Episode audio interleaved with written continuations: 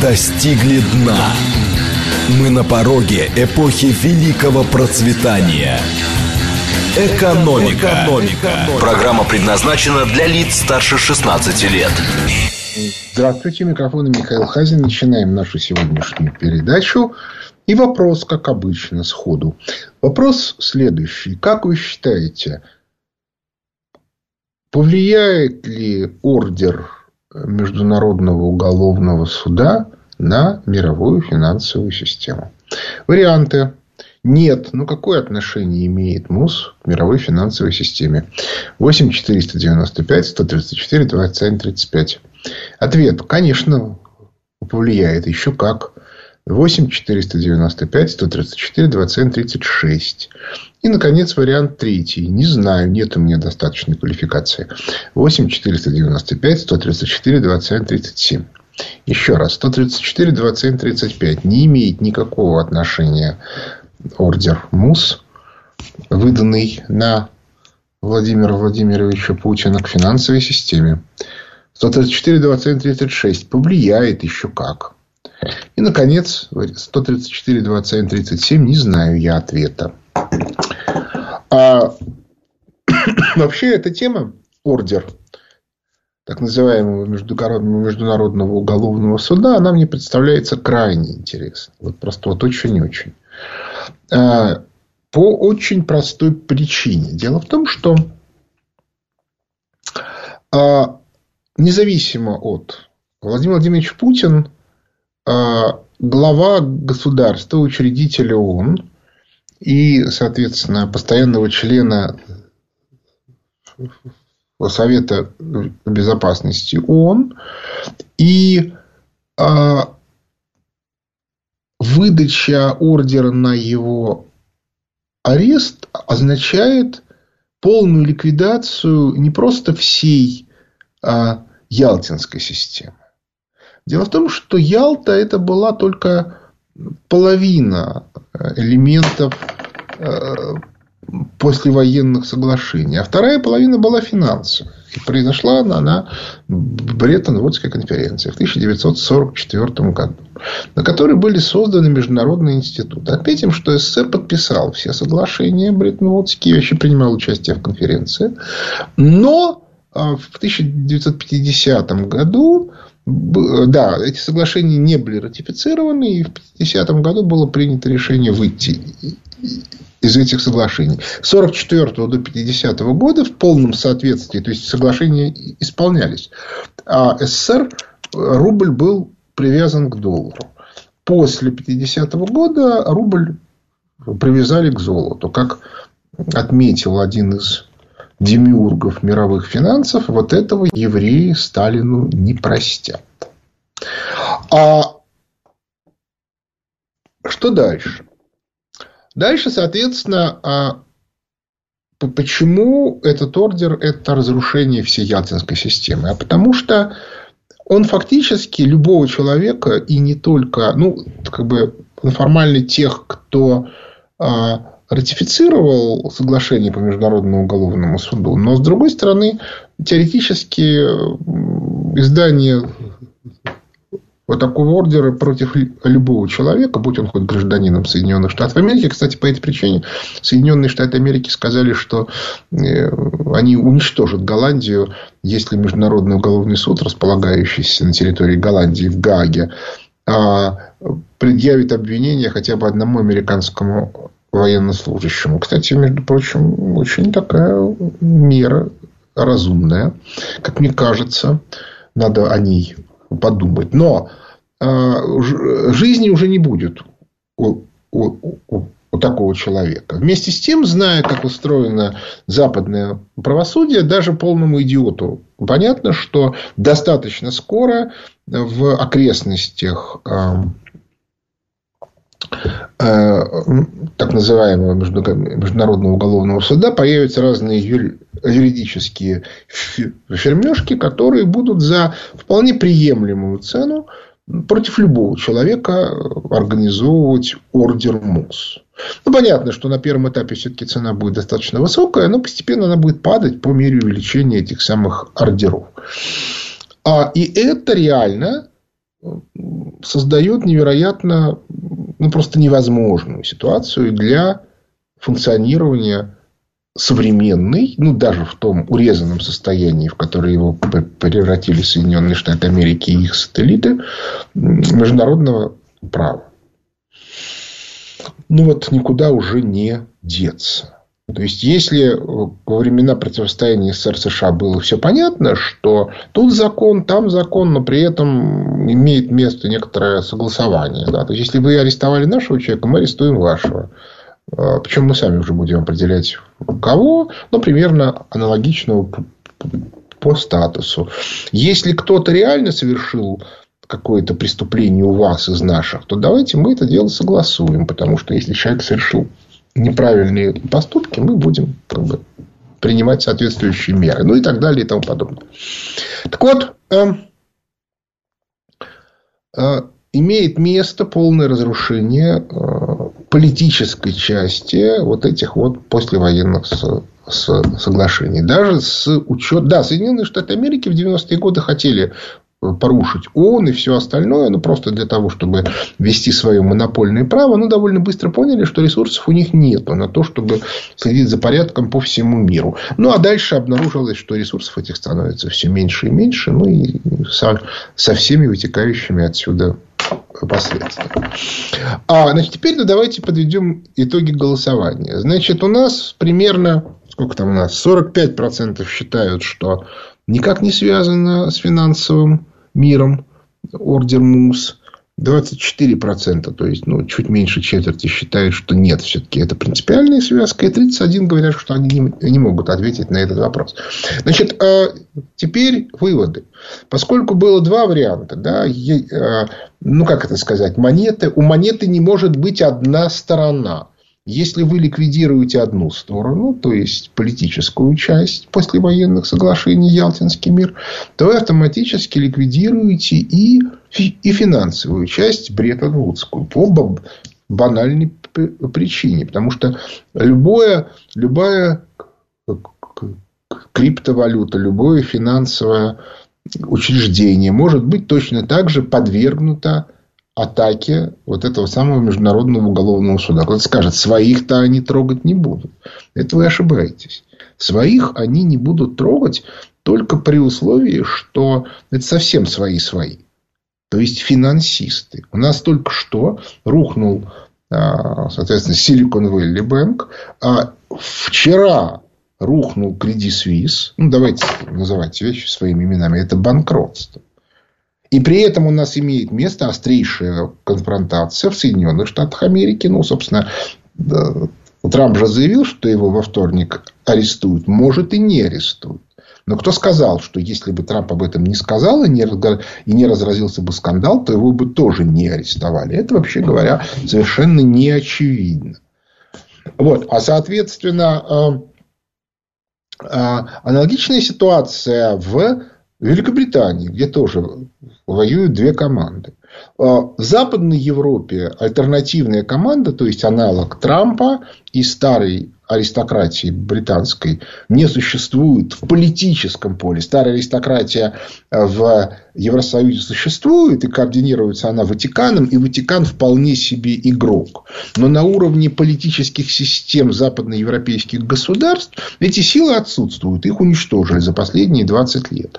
Ну, и, ну даже 30. Да, и теперь, соответственно, у них проблемы, потому что они не могут легализовать те мысли и идеи, за счет которых только и можно спасти Евросоюз и Западную Европу. Но это их проблемы, нас это волнует мало, хотя, э, конечно же, э, некоторое чувство глубокого удовлетворения присутствует. Но это означает, что будут очень разные силы давить на МУС и на другие структуры с предложением поиграться в эту игру. Ну, типа, этот человек из другого, из другого политического лагеря, он нам не нравится. Давайте сварганим на него ордер. Обращаю ваше внимание, что этот орден выдан до, до любого рассмотрения. Просто по заявлению трудящих. Ну и все. Вот трудящие объявили, да, что мешает найти человека, который скажет, что вы у него украли миллион. Бомжа на улице. Вы будете говорить, он бомж. Ну, так, так он потому и бомж, что вы у него все украли. Ну, в чем проблема-то? Никаких нет проблем. Вот. Более того, теперь у нас есть искусственный интеллект, который умеет по изображению, если вы есть в, э, в интернете, а таких большинство, ничего не мешает сделать, а, соответственно, а, ролик, на котором вы сами от своего имени будете признаваться в чем угодно. И подите, докажите, что это не мошенничество. Это достаточно сложно. И, кстати, очень дорого. То есть, на самом деле, очень многие вещи, они сегодня, их просто невозможно доказать. Кстати, была очень интересная история. Был а, а, момент в нашей стране, во всяком случае, когда цифровые фотографии не а, принимались в суде в качестве доказательства. Только аналоговые. Потому что их много сложнее подделать. И это всегда можно найти. А цифровые можно всегда сделать. И вы никогда не докажете, что это там, не искусственный интеллект или там, не фотошоп.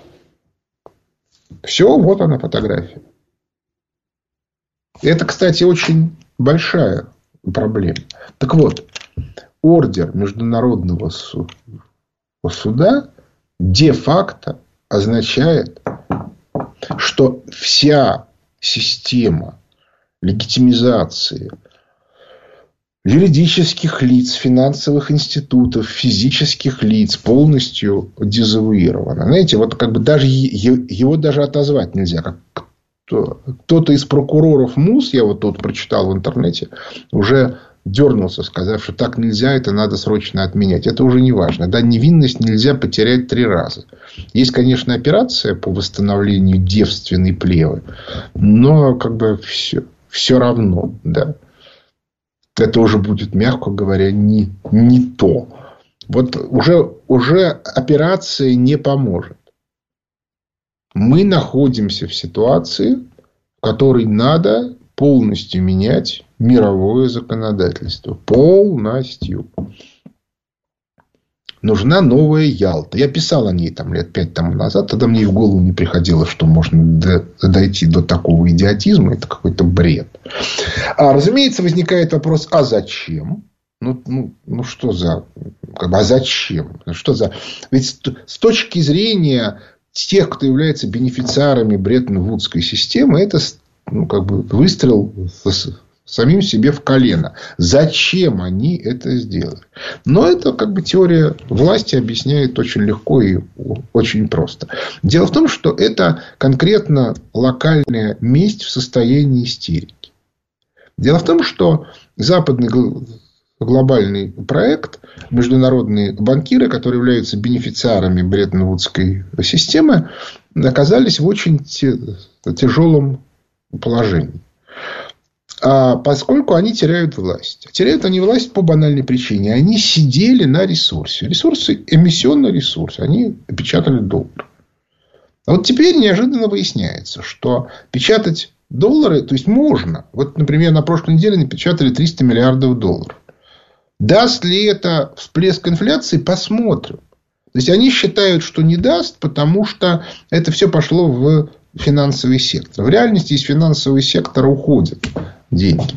Я сейчас не, не, не буду влезать в экономические тонкости, но помяните мое слово. Через пару месяцев, может быть, даже чуть-чуть раньше, инфляцион, инфляция вырастет. Она, она, она и так начала расти. Смотрите, э, соответственно, э,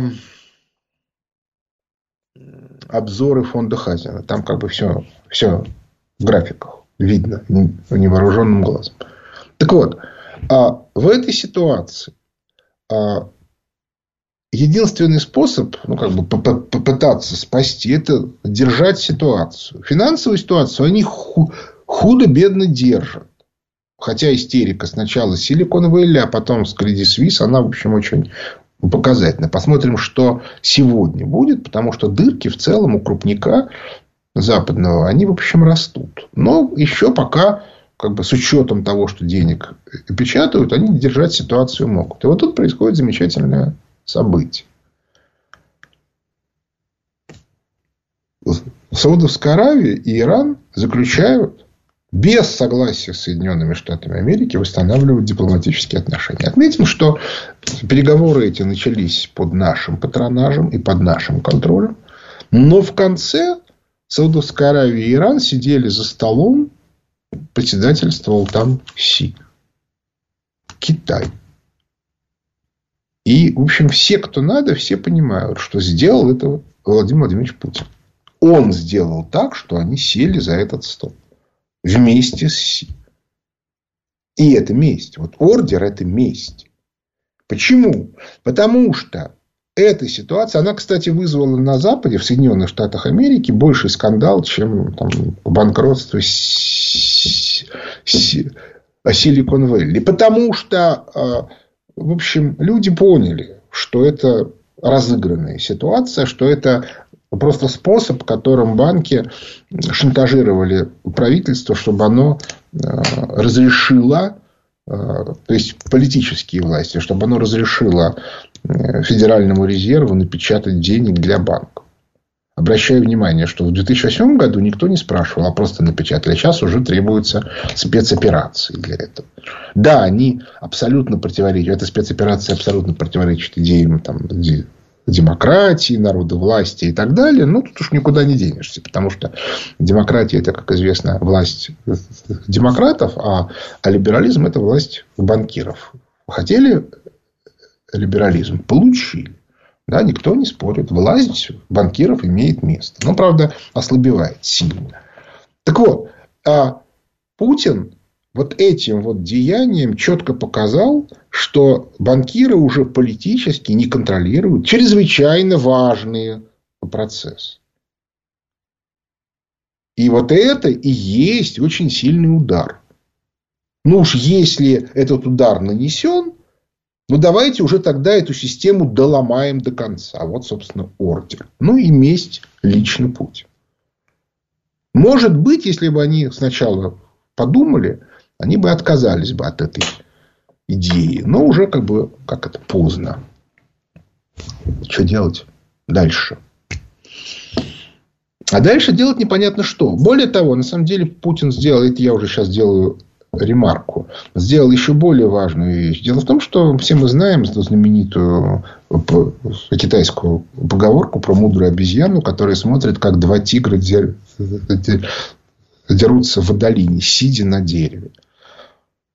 Путин этим, вот, вот этой комбинацией вывел в тигров Китая. И Китай теперь должен один на один драться с Соединенными Штатами Америки.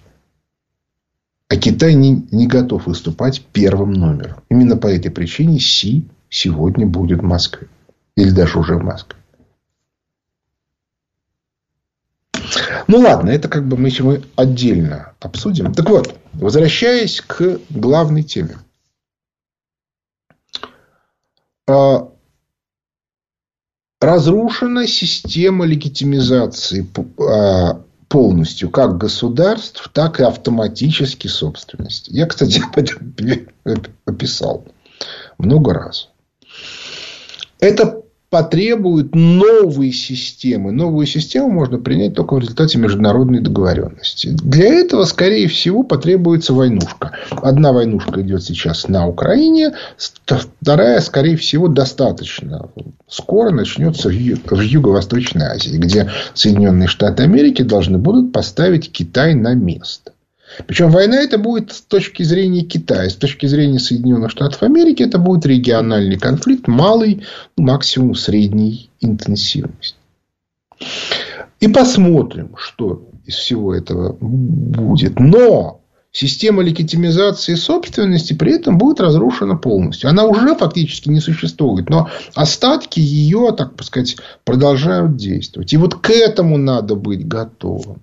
Кстати, вот мы в начале июня в Сочи проведем закрытый семинар, на котором эту тему будем обсуждать. Вот если 25 февраля был семинар открытый, в том смысле, что туда можно было записаться любому количеству э, э, э, народа, и была даже трансляция онлайн. Мы эту трансляцию не выкладывали и и не будем выкладывать. Но она, тем не менее, была. А в, в Сочи в начале июня будет закрытое мероприятие, на котором можно будет присутствовать только физически и а, и, соответственно, ограниченное количество людей. Ну, потому что мы хотим некоторую такую сохранить интимность процесса. Да, 25 февраля было много народу, мы даже увеличили зал, потому что то предварительное количество, которое имелось в виду, просто не помещалось в старом зале.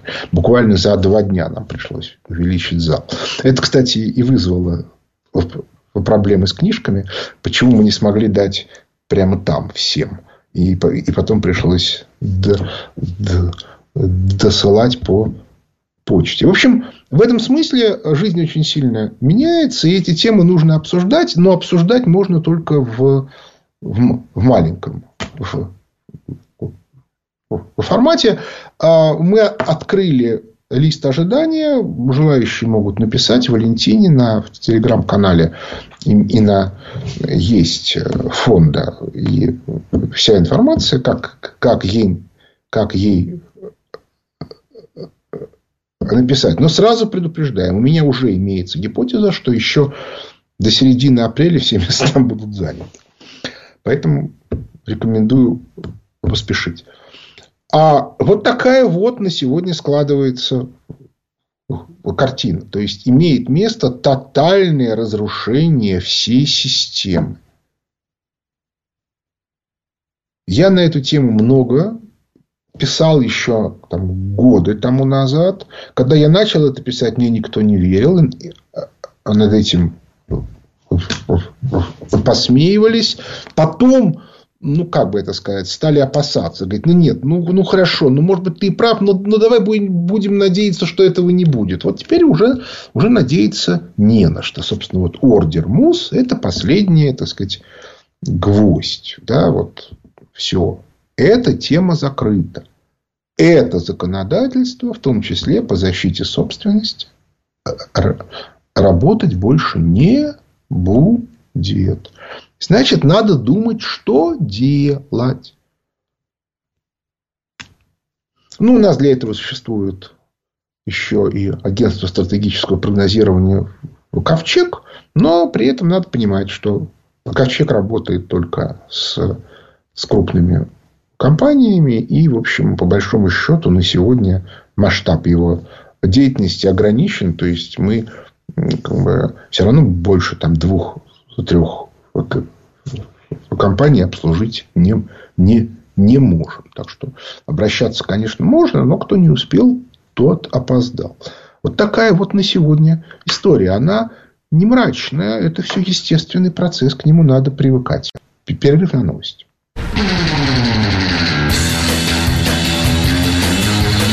Экономика. Экономика. Возвращаемся в студию микрофона Михаил Хазин. Начинаю отвечать на вопросы слушателей. Здравствуйте. Алло. Алло, здравствуйте, Михаил Леонидович. Здравствуйте. А, меня зовут Василий, это а, Подмосковье. У меня вот вопрос о простых зрителях. Вот раньше люди очень много читали, я сам каждую свободную минутку открывал книгу.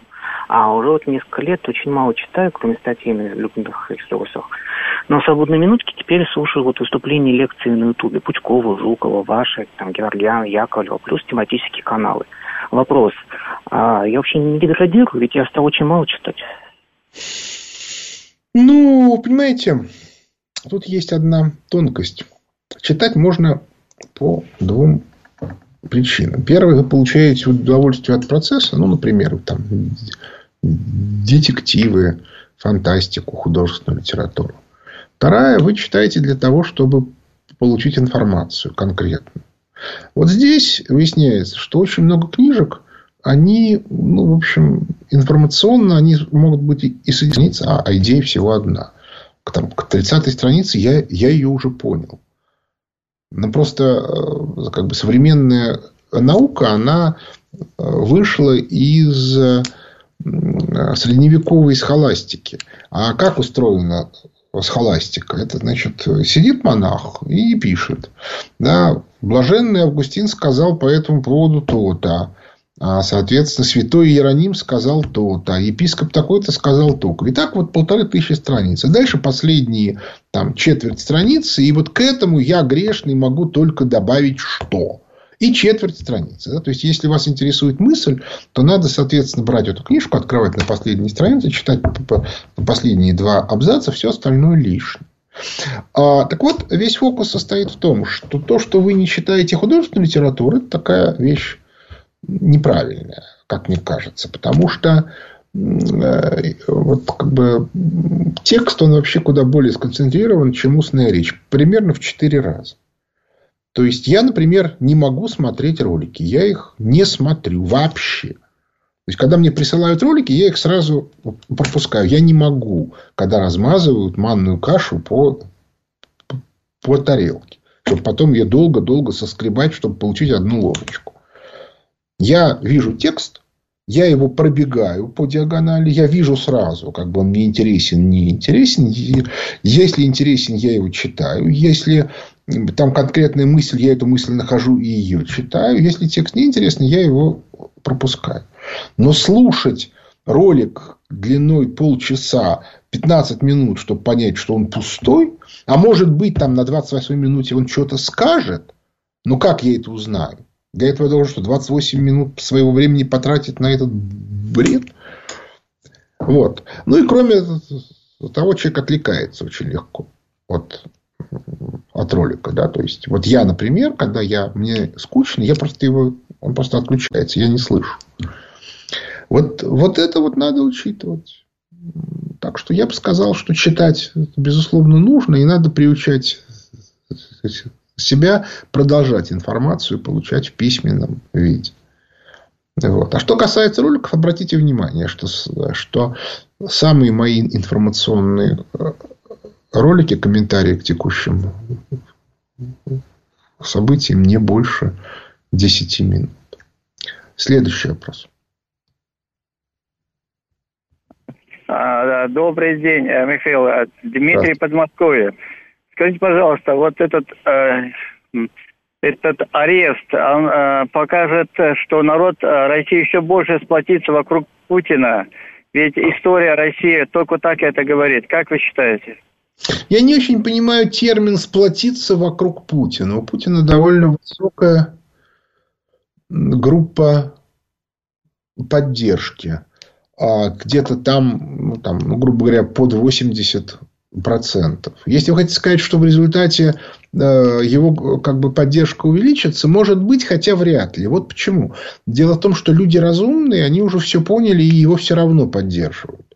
Не поддерживают Путина либо те люди, которые как бы ассоциируют себя с альтернативными моделями, и тут уж никуда не денешься, они все равно его поддерживать не будут, либо люди аполитичные а политичным людям рассказывать вот все эти истории про Си, про переговоры, под все остальное, это глупо и бессмысленно.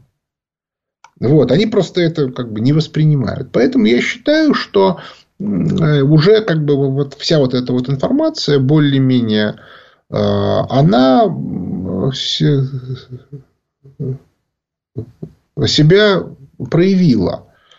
То есть, э, в, в этом смысле я думаю, что принципиального влияния она не окажет. Кстати, любопытная тема, вот на кого может проявить, обратите внимание, ордер МУС практически совпал по времени с, с а, присутствием Путина на а, заседании э, РСПП. И Путин им говорил, что, что уже, ребята, все, другая экономическая модель. И, может быть, в кулуарах он сказал, что, ребята, вам ничего там не вернут. Все, они уже тему закрыли. Вот. Ну, вот, может быть. Не, не берусь вам сказать. Вот.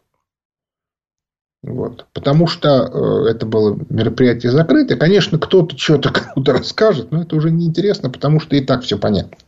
Да, вот, я, я вот объяснил, что означает а, а, ордер МУС на самом деле. А что касается чисто юридической темы, то вот в четверг на заседании клуба улицы Правды репортаж, запись будет в пятницу выложена. Известный специалист по международному праву э, Женя Варшавский будет это объяснять подробно. Уже как бы я же, в общем, не юрист, я только логику рассказываю. Он будет рассказывать, как оно все устроено чисто формально. Следующий вопрос. Алло. Алло. Здравствуйте. А, алло, здравствуйте, Михаил. Вот такой вопрос. Вот вы все время говорите, что нужно а менять вас? модель. Модель нужно менять. Вот. И да. эта модель, как бы... Скажите, как вас зовут? А, Игорь меня зовут, Москва. Хорошо. Вот вы все время говорите, что вот та модель, которая сейчас существует, модель нашего общества, ну, Нет, экономическая модель, в которой живет человечество. Да. И как бы вот кроме того, как у нас, больше нигде нет. А вот скажите, а вы могли бы эту модель как бы возглавить, вот это вот, э, как бы, как вот ваш дед в свое время, помните, вы рассказывали, что к нему пришли из органа и сказали, вот если сможешь, значит медаль, если нет, значит, ну, соответственно. Ну, конечно, у нас другого не будет, только медаль. Вот. А вы могли бы возглавить вот это все? Вы знаете, А вообще говоря, теоретик и, и практик это немножко разные профессии. А, и я могу вам сказать, что возглавить все мне уже поздно. Я 25 лет не был на госслужбе, и мне как бы очень сложно будет восстанавливаться. То есть теоретически это может быть и возможно, но практически это будет, это займет какое-то время. Мне нужно искать людей, мне, мне нужно на них смотреть, мне нужно разбираться и так далее и тому подобное. То есть, в этом смысле э, возглавлять мощный проект, а это мощный проект, мне будет достаточно сложно. Я могу быть, ну, как это называется, членом совета директоров, то есть той как бы, группы, которая будет контролировать, чтобы процесс шел правильно. Я могу брать на себя какие-то конкретные задачи. Но в целом вести проект, ну не говоря уже про то, что этот проект, я думаю, что вот индустриализация России в рамках новой экономической модели займет 20-25 лет. Значит, мне 60. Скоро уже даже 61. И по этой причине на 20 лет меня хватит вряд ли. Ну, понимаете, конечно, там Ефима Славского, он там чуть ли не до 90 лет был министром среднего машиностроения. Но, опять-таки, э, нет никакой уверенности, что хватит сил и энергии. Опять же, у Славского был отлаженный еще Лаврентием Павловичем Берией механизм. А сейчас механизма нет. Его надо создавать с нуля. Это, кстати, тоже очень тяжелая работа. Поэтому давайте скажем так. Ежели как бы будет у государства потребность в моем участии, я, конечно, участие приму, но вряд ли первым номером. Следующий вопрос. Добрый день, Сергей Алексеевич зовут. Михаил, скажите, а что должно случиться, чтобы Вашингтон и Лондон выразили желание относительно Новой Ялты? Спасибо. А как? Обстоятельства? Вы что думаете, они очень хотят, что ли? Никто не хочет. Все, они привыкли быть, быть начальниками. Ну, у Лондона, конечно, немножко другая позиция. Но Лондон сейчас делает очень интересную спецоперацию. Он перехватывает управление в рамках Аукуса. Ну, ну тут мы уже влезаем в, э, в, в логику концептуальности. То есть, реформы, которые требуются от, от Соединенных Штатов Америки, это не реформы внутри модели либеральной. А это смена либеральной модели на другую. Для этого нужны концептуалисты. Концептуалистов в США на сегодня нету. Ну, их просто нету. То есть, есть люди, которые рассуждают, что так нельзя, а надо по-другому. Но при этом предъявить модель, как по-другому, концептуальную, они не могут в силу отсутствия образования. Ну, просто в США не осталось людей, у которых было бы нелиберальное образование. Они просто уже все очень старые. Ну, вот, собственно, Трамп из самых молодых. Ну, потому что в США э, либеральное образование стало доминировать где-то с 1975 года. Значит, вот и считаете, 25 лет до, 23 года после, там, 45 лет. Если предположить, что человек начинает получать образование, ну, условно говоря, лет в 15, когда он начинает задумываться о том, как мир устроен, 15 плюс 45 будет 60. То есть, иными словами, самые молодые, им уже за 60. То есть, они мои ровесники. Но это еще ничего. Но люди, которые при этом э, получили некоторый опыт долиберальный, им еще на 10 лет больше. Им уже, то есть, то, есть, то есть им уже за 70. И они заниматься революцией не будут. Устали они уже. Все возраст не тот. Поэтому кто будут? Молодые. Вот где остались концептуалисты, это в, в Лондоне. Вот да, там они остались. И поэтому Лондон будет свою, свои, свои концепты американцам э, навязывать. И поскольку образования в рамках этих концептов в США нету, то они будут либо в Лондоне учиться, либо э, англичане будут делать свои учебные заведения, свои центры. Может быть, не явно. То есть, вы даже не поймете, да, что они не поймут, что их учат вот уже вот в рамках другой логики. И другие люди, я бы, сказал, да, я бы даже сказал, чужие. Ну, посмотрим. Как бы. Тут мне сказать сложно, поскольку я небольшой знаток, как устроена там внутренняя элитная система образования в Соединенных Штатах Америки и в Англии. Я никогда этим не, не занимался. Вот. А в нашей стране остались концептуалисты. И более того, уже выросло новое поколение. Уже есть люди, которым 30-35, которые вполне себе думают в рамках новых... Да, эти люди еще не получили постов, эти люди не на службе, эти люди не контролируют СМИ и так далее и тому подобное, но уже абсолютно очевидно, что они скоро придут. И это объективный процесс, потому что вот мы видим, что у либералов истерика, да, потому что ордер МУС – это истерика. Потому что в здравом уме и твердой памяти никто не разрушает как бы, фундамент того дома, в котором сам живет. Ну, просто они уже поняли, да, что все, все, все. Следующий вопрос. Алло. Алло. Здравствуйте. Здравствуйте. Здравствуйте. Это Леонид э, Хазин?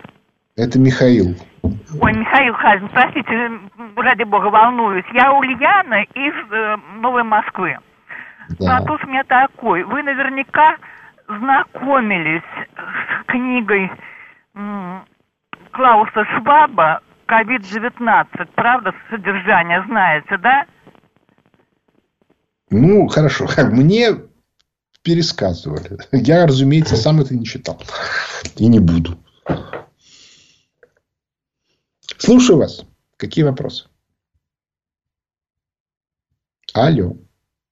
Видите, связь не очень. Давайте следующий вопрос. Алло. Алло. Да. Здравствуйте. Добрый день. Валерий, тоже из Москвы. Я хотел вот такой вопрос задать. Вот у нас э, пятерочка и перекресток, X5, Ритейл Груз, зарегистрированы в Голландии. Голландия поставляет оружие Украине. Можете понять, что моя голова что-то не, не, не может понять, как это возможно. То есть мы спонсируем поставки оружия Украине. Спасибо большое. Ну, а, не секрет, да, что остатки нашего взаимодействия с западной системой существуют. И, безусловно, надо с этим заканчивать. С, с, с этим безобразием. Вот. И по этой причине действительно нужно заниматься а, то, что называется деофшоризацией. Нужно, да. Я думаю, что этот процесс будет идти. Следующий вопрос. Алло. Да, слушаю. Михаил Леонидович. Здравствуйте, Виктор Михайлович из Домодедова. Здравствуйте, Виктор Михайлович. Что-то вы как бы при... припозднились, уже конец эфира. А, а вы знаете, не могу никак дозвониться до вас. Вот да. Да, даже с, пом- с помощью специальных приемов. Что-то происходит. Может быть, да. это... Алло. Да, я, я говорю, может быть, это враги? Отследите, кто там у вас, вокруг вас вредительствует. Слушаю вас. Значит, э, хотел у вас э, узнать про такую вещь. Вот в Европе существует э, много средненьких таких государств с примерно равной экономикой и политическим устройством. Однако появилась, появился Орбан, который не был замечен э, в хороших э, отношениях во время Великой Отечественной войны, не, не он, а его страна. А тем не менее, э, при давлении США появился э, вот такой вот э, человек, который ведет независимую политику, независимо от давления Соединенных Штатов. Э, как вы считаете, в чем э, причина феномена Орбана? А, ну, это более-менее понятно. Дело в том, что в Венгрии не успели зачистить политическую систему. Я могу вас уверить, если бы сейчас в Германии появилась бы консервативная партия настоящая, она бы реально получила бы довольно много мест. Во Франции, кстати, есть консервативная партия. Это вот, собственно, Марин Ле Пен. Но они так изменили свою систему правовую, что ей очень трудно прорваться в парламент. Тем не менее, она прорывается. И, по крайней мере, имеет право голоса. Может быть, именно по этой причине Франция выглядит на общем западноевропейском фоне получше. А вот, соответственно, что касается э, Германии и других стран, там такие партии ликвидированы полностью. Вот просто полностью. И это, конечно, для них очень плохо закончится. Вот. Так что в этом смысле Венгрии можно считать, что повезло. Вот. А, что, ну, еще на самом деле имеется интересная, интересная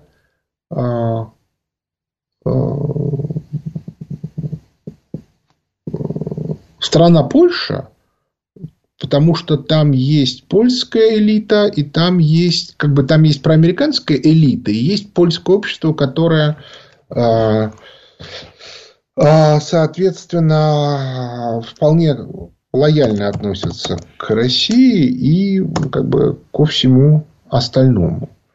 Так что я думаю, в этом смысле все будет достаточно интересно. Следующий вопрос. Алло. Доброе утро. Э, Добрый. Михаил Леонидович, а как вы можете прокомментировать э, конфликт Пригожина-Гиркина? Последнее время все мы его наблюдали в соцсетях. И Гиркин до сих пор продолжает в адрес Пригожина что-то высказываться, хотя тот молчит. Есть ли ваше ну, мнение? собственно, кто такой Гиркин, мы хорошо знаем. Желающие могут найти выступление э, Сергея Колмогорова прошлым летом на клубе улица э, Правда. Ну, собственно, там э, у него было, по-моему, это, собственно, его видеоколонка, которую он ведет. И там есть достаточно длинный его разговор о том, что реально сделал Гиркин. Как он сломал то, что э, как бы мы хотели сделать в 2014 году, сломал на деньги Коломойского и компании олигархов, ну и частично российских олигархов. Вот. А, то есть он как бы предатель. Гиркин и продолжает быть предателем. То, что он при этом понимает это или не понимает, вот это мне не интересно. Вот. Как бы ту, ту реальную вещь, которую он сделал, мы все видели. Еще раз, значит, наберите Колмогоров, про Гиркина. Вот. На, соответственно, канале Клуба улицы Правды в Телеграме.